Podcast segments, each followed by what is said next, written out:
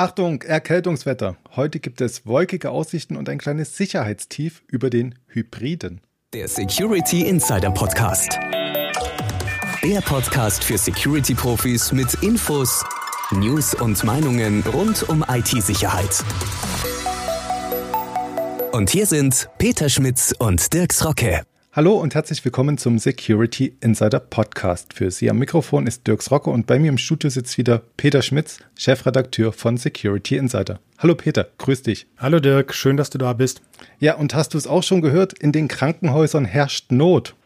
Ähm, also ehrlich gesagt, mich schockt inzwischen nichts mehr, seit ich die Hamsterkäufe von Desinfektionsmitteln gesehen habe. Aber findest du nicht, du übertreibst mit deiner Panik vor dem Coronavirus ein bisschen? Ähm, Coronavirus, ich dachte jetzt eher an Datenlecks und Datenschutz. Ach so. Mhm. Und um den Datenschutz sorgt sich nämlich der bayerische Datenschutzbeauftragte Thomas Petri.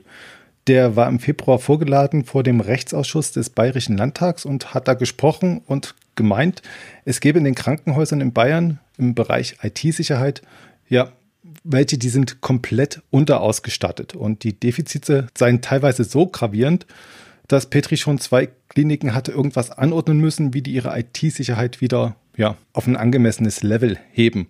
Welche beiden Kliniken das sind, hat er jetzt zwar nicht gesagt, aber die Zustände in den bayerischen Krankenhäusern beziehungsweise in diesen beiden beschrieben. Ich zitiere, da herrscht Not, das kann nicht funktionieren auf Dauer, die fahren wirklich auf Sicht. Und ich habe es ja schon angedeutet, der Petri hat gesprochen vor dem Rechtsausschuss und der wurde wohl einberufen, beziehungsweise der Petri wurde eingeladen auf ja, Ansinnen von Bündnis 90 Die Grünen. Und Anlass war eine ja, Datenlücke, die es schon im vergangenen Jahr gab.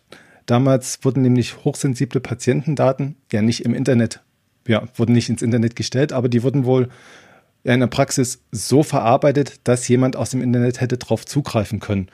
Ähm, das ist passiert in einer Ingolstädter Arztpraxis und den Grund schilderte jetzt wiederum Andreas Sachs, der ist vom Landesamt für Datenschutzaufsicht. Und er sagte halt, dass der Mediziner, der die Lösung in seiner Praxis eingerichtet hätte, beim Setup wohl auf den falschen Knopf gedrückt hätte. Ja, das klingt jetzt erstmal amüsant, allerdings für den Mediziner war das überhaupt nicht witzig. Als es rausgekommen ist, sei er wohl aus, Zitat, allen Wolken gefallen und dieses Zitat mit den Wolken hat mich jetzt wieder drauf gebracht, ja, wenn die denn alle überlastet sind mit der IT-Infrastruktur und das auch nicht deren Hauptgeschäft ist, sollten sie es dann nicht vielleicht Experten in die Hand geben und tatsächlich in die Wolke, also in die Cloud verlagern? Ja, würde ich dir grundsätzlich zustimmen, weil ich tatsächlich der Meinung bin, dass ein, ein gut gesicherter Cloud-Dienst ähm, mehr Sicherheit bieten kann als ein äh, ein schlecht gesicherter On-Premise-Dienst und ähm, die Cloud-Services meistens bessere Chancen haben, äh, wirklich ausreichend fähige Mitarbeiter zu finden. Aber man hat das jetzt erst kürzlich wieder in einer, in einer ähm, Untersuchung gesehen, dass das, das Sicherheitsdenken bei der Nutzung von Cloud-Systemen ähm, bei den Unternehmen einfach auch noch nicht angekommen ist. Also ähm, es ist halt einfach so, man muss sich ob ich jetzt Lösungen on-premises habe oder ob ich Lösungen aus der Cloud nutze, man muss sich um die Sicherheit der Systeme kümmern. Man kann nicht immer davon ausgehen, naja, das wird schon mein Dienstleister machen oder das wird schon mein Cloud-Service-Provider machen. Ähm, und äh, in der, von der Untersuchung, von der ich eben gesprochen habe, das war eine Untersuchung von McAfee, ähm, da hat sich halt gezeigt, dass ähm, äh, 52 äh, Prozent aller an dieser Umfrage beteiligten Unternehmen äh, Cloud-Services nutzen, die schon in der Versa Vergangenheit äh, kompromittiert wurden, also wo in der Vergangenheit schon Fälle von Datenmissbrauch ähm, aufgefallen sind. Da muss man jetzt natürlich auch wieder ein bisschen vorsichtig schauen, denn ähm, nur weil zum Beispiel ähm, Daten von einem Amazon Web Services äh, äh, Instanz gestohlen werden, heißt das nicht, dass Amazon Web Services unsicher ist oder diese Cloud-Instanz, sondern dass ähm, einfach diese, die, dieser Service schlecht implementiert war von dem entsprechenden Nutzer, dass dort die entsprechenden Zugriffsrechte nicht gesetzt werden. Haben wir ja schon häufiger auch, glaube ich, sogar bei Facebook gesehen, ähm, dass dann irgendwelche Amazon S3-Buckets, in denen äh, Daten abgelegt wurden, äh, einfach nicht vernünftig gesichert wurden. Und das mhm. ist äh, für mich aus dieser, aus dieser McAfee-Studie eigentlich das, das Wichtigste. Es werden immer mehr Cloud-Services genutzt, teilweise mehr als ein Drittel mehr als im vergangenen Jahr bei der letzten äh, Umfrage.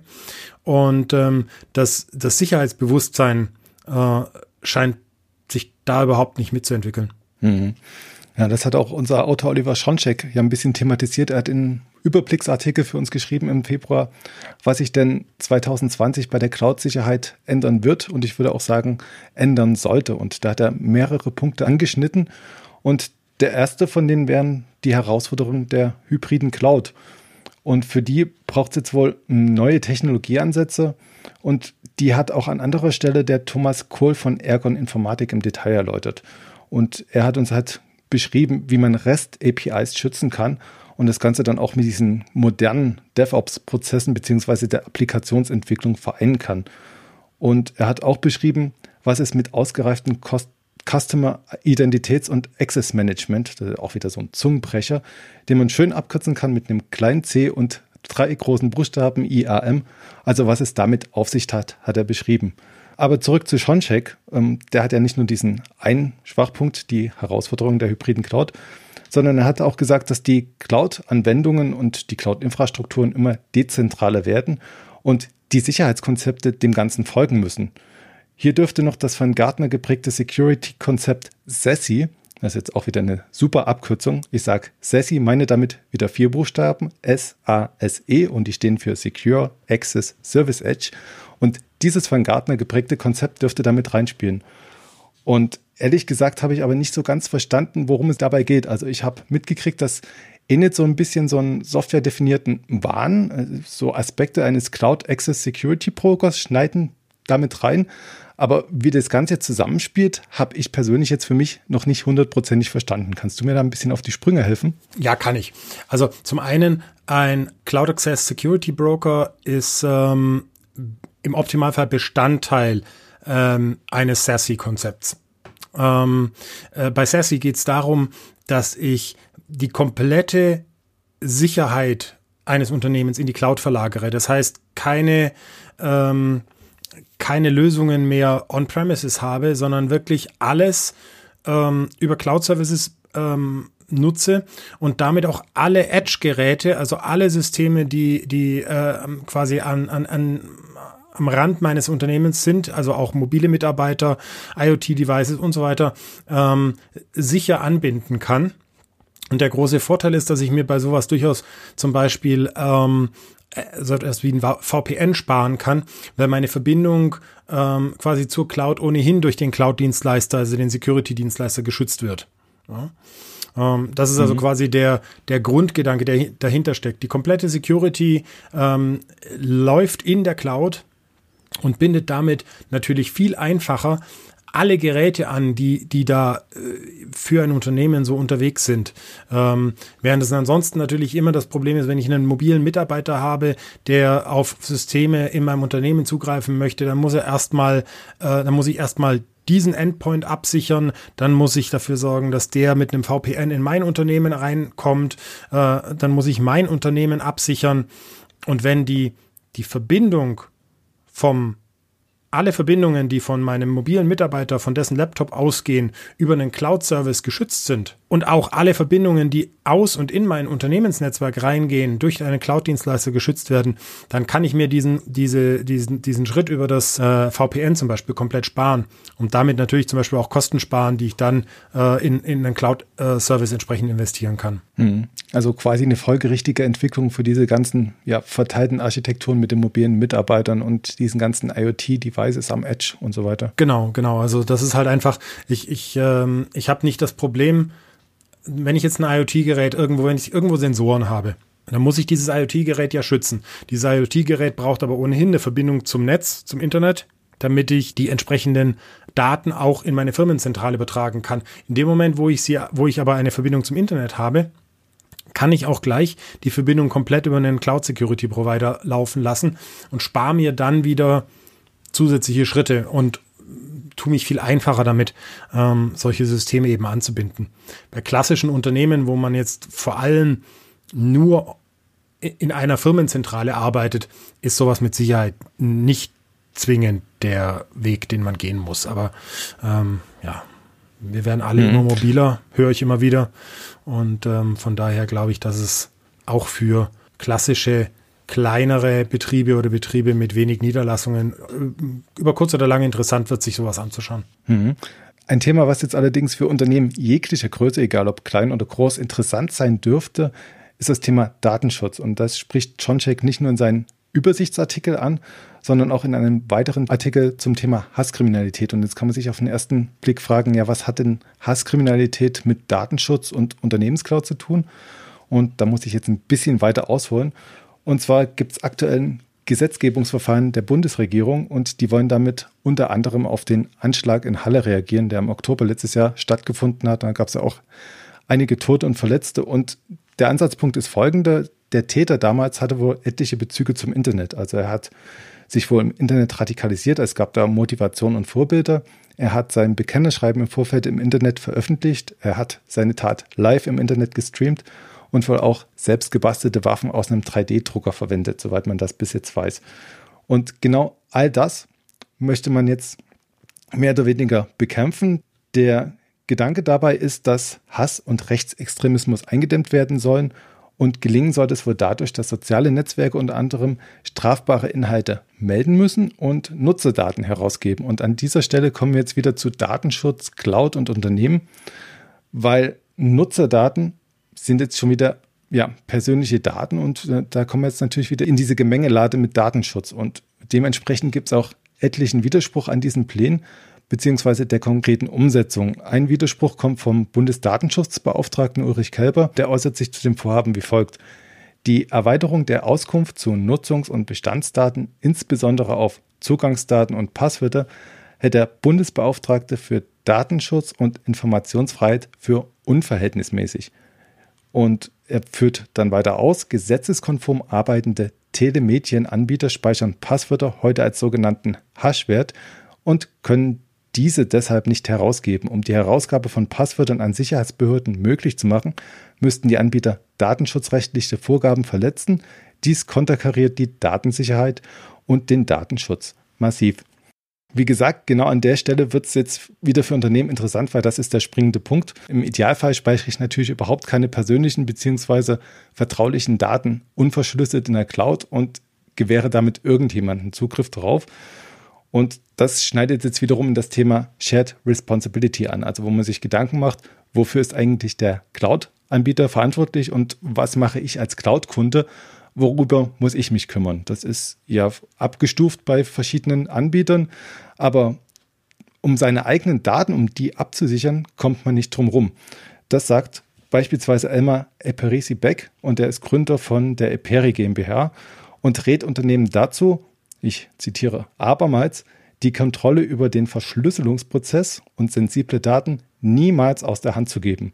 Ja, und wie kann man das machen? Indem man seine Daten natürlich verschlüsselt und da haben wir jetzt ein Tool wiederum vorgestellt, und zwar Box Crypto. Box Crypto ist jetzt nicht so neu, aber es gibt eine neue Version. Und die wurde auch von Sicherheitsexperten des Full-Service Internet Providers PSW Group geprüft. Und da hat es wohl bezüglich Verschlüsselung, Sicherheit und Vertrauen überzeugen können. Also durchaus eine Lösung, die man sich anschauen könnte, um seine Daten, die man in der Cloud speichert, zu sichern. Aber das ist jetzt ein bisschen ja, ein nützliches Tool, aber ein bisschen eine isolierte Lösung. Und es gibt auch durchaus noch umfassendere Konzepte, wie man seine Daten in der Cloud sicher ablegt, beziehungsweise den Austausch regelt. Und ähm, wenn ich dich da jetzt auf die virtuellen Datenräume und den sicheren Datenaustausch ansprechen darf, da hast du mhm. doch auch noch was zu erzählen. Da habe ich noch was zu erzählen, aber äh, ich komme vorher noch mal auf ein anderes Thema.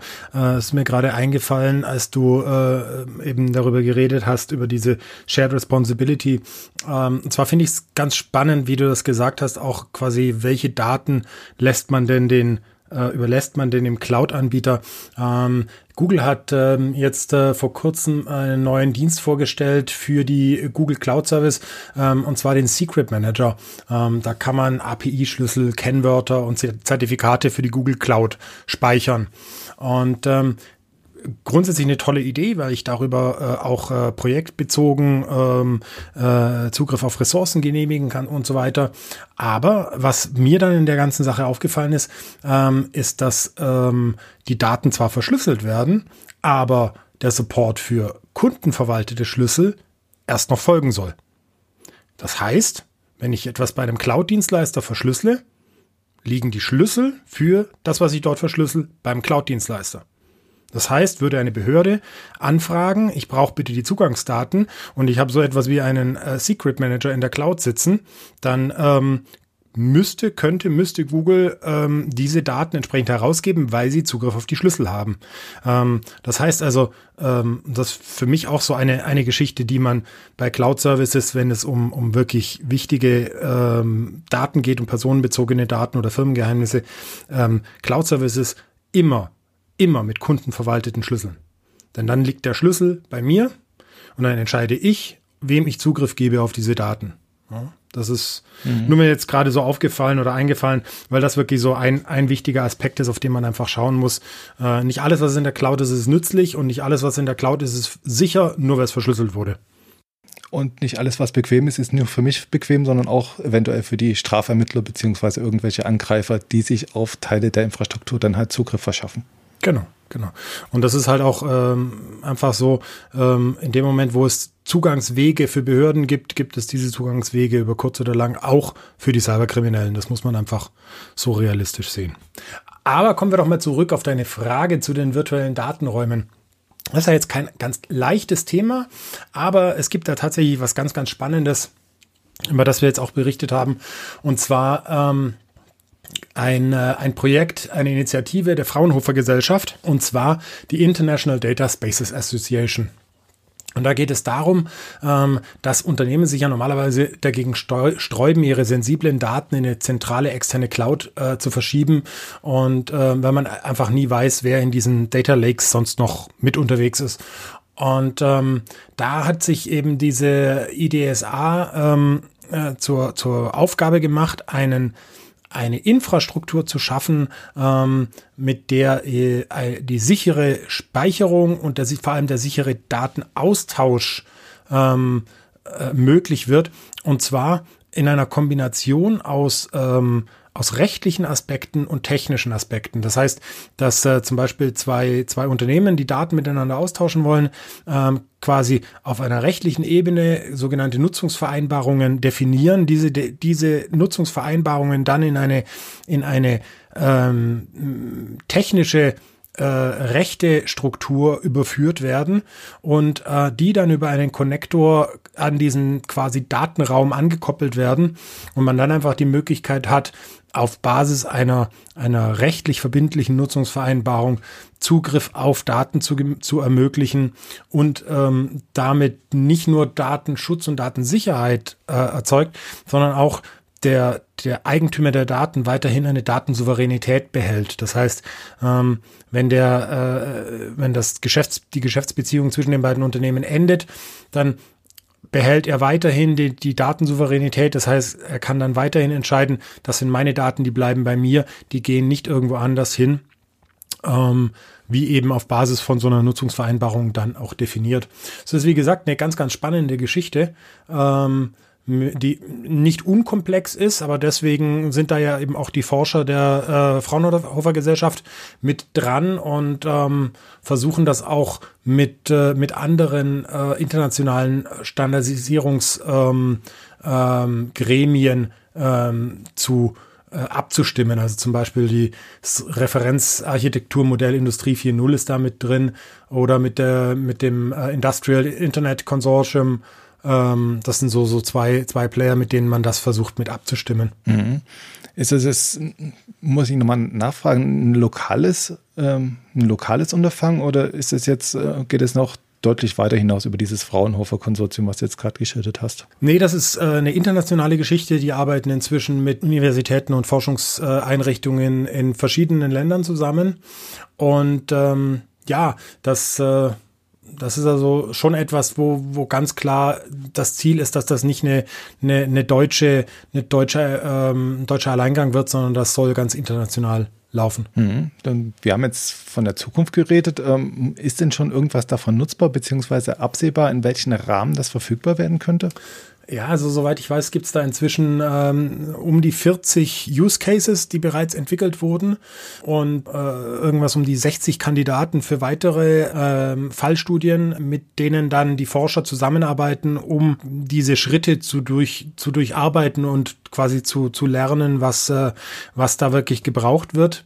Ähm, wir haben bei uns im Artikel über die International Data Spaces Association ähm, haben wir zum Beispiel den Fall der Salzgitter AG gezeigt. Ähm, da geht es um, um den Datenaustausch äh, zwischen dem Stahlproduzenten und diesem Unternehmen ähm, und damit verbundener Automatisierung durch diesen Datenaustausch. Also es ist noch nicht, noch, noch kein Produkt in Anführungsstrichen, das man sofort im Laden oder im Internet kaufen kann. Aber es sind äh, schon, schon sehr, sehr viele ähm, Fallstudien und Use Cases ähm, äh, durchgeführt worden. Und ich glaube, dass die Frauenlose Gesellschaft da auf einem guten Weg ist. Mhm. Also wer interessiert ist, kann sich da quasi melden oder? Genau, ja, ne? die genau, kann sich hinmelden und dann äh, schauen, ob, äh, ob eben auch ein, ein Use Case äh, möglich wird mit, mit den eigenen äh, Bedürfnissen. Und wer jetzt nicht so einen Use Case hat, der kann sich bei uns melden bzw. umschauen, weil wir haben noch ganz praktische Tipps, um die Cloud-Sicherheit zu erhöhen. Und das nicht nur erst in Zukunft, sondern sofort. Äh, das praktische Beispiel hat sich diesmal Thomas Joos angeschaut. Und zwar hat er sich mit der Azure Firewall, dem Azure Firewall Manager auseinandergesetzt. Das ist jetzt auch eine Preview von Microsoft.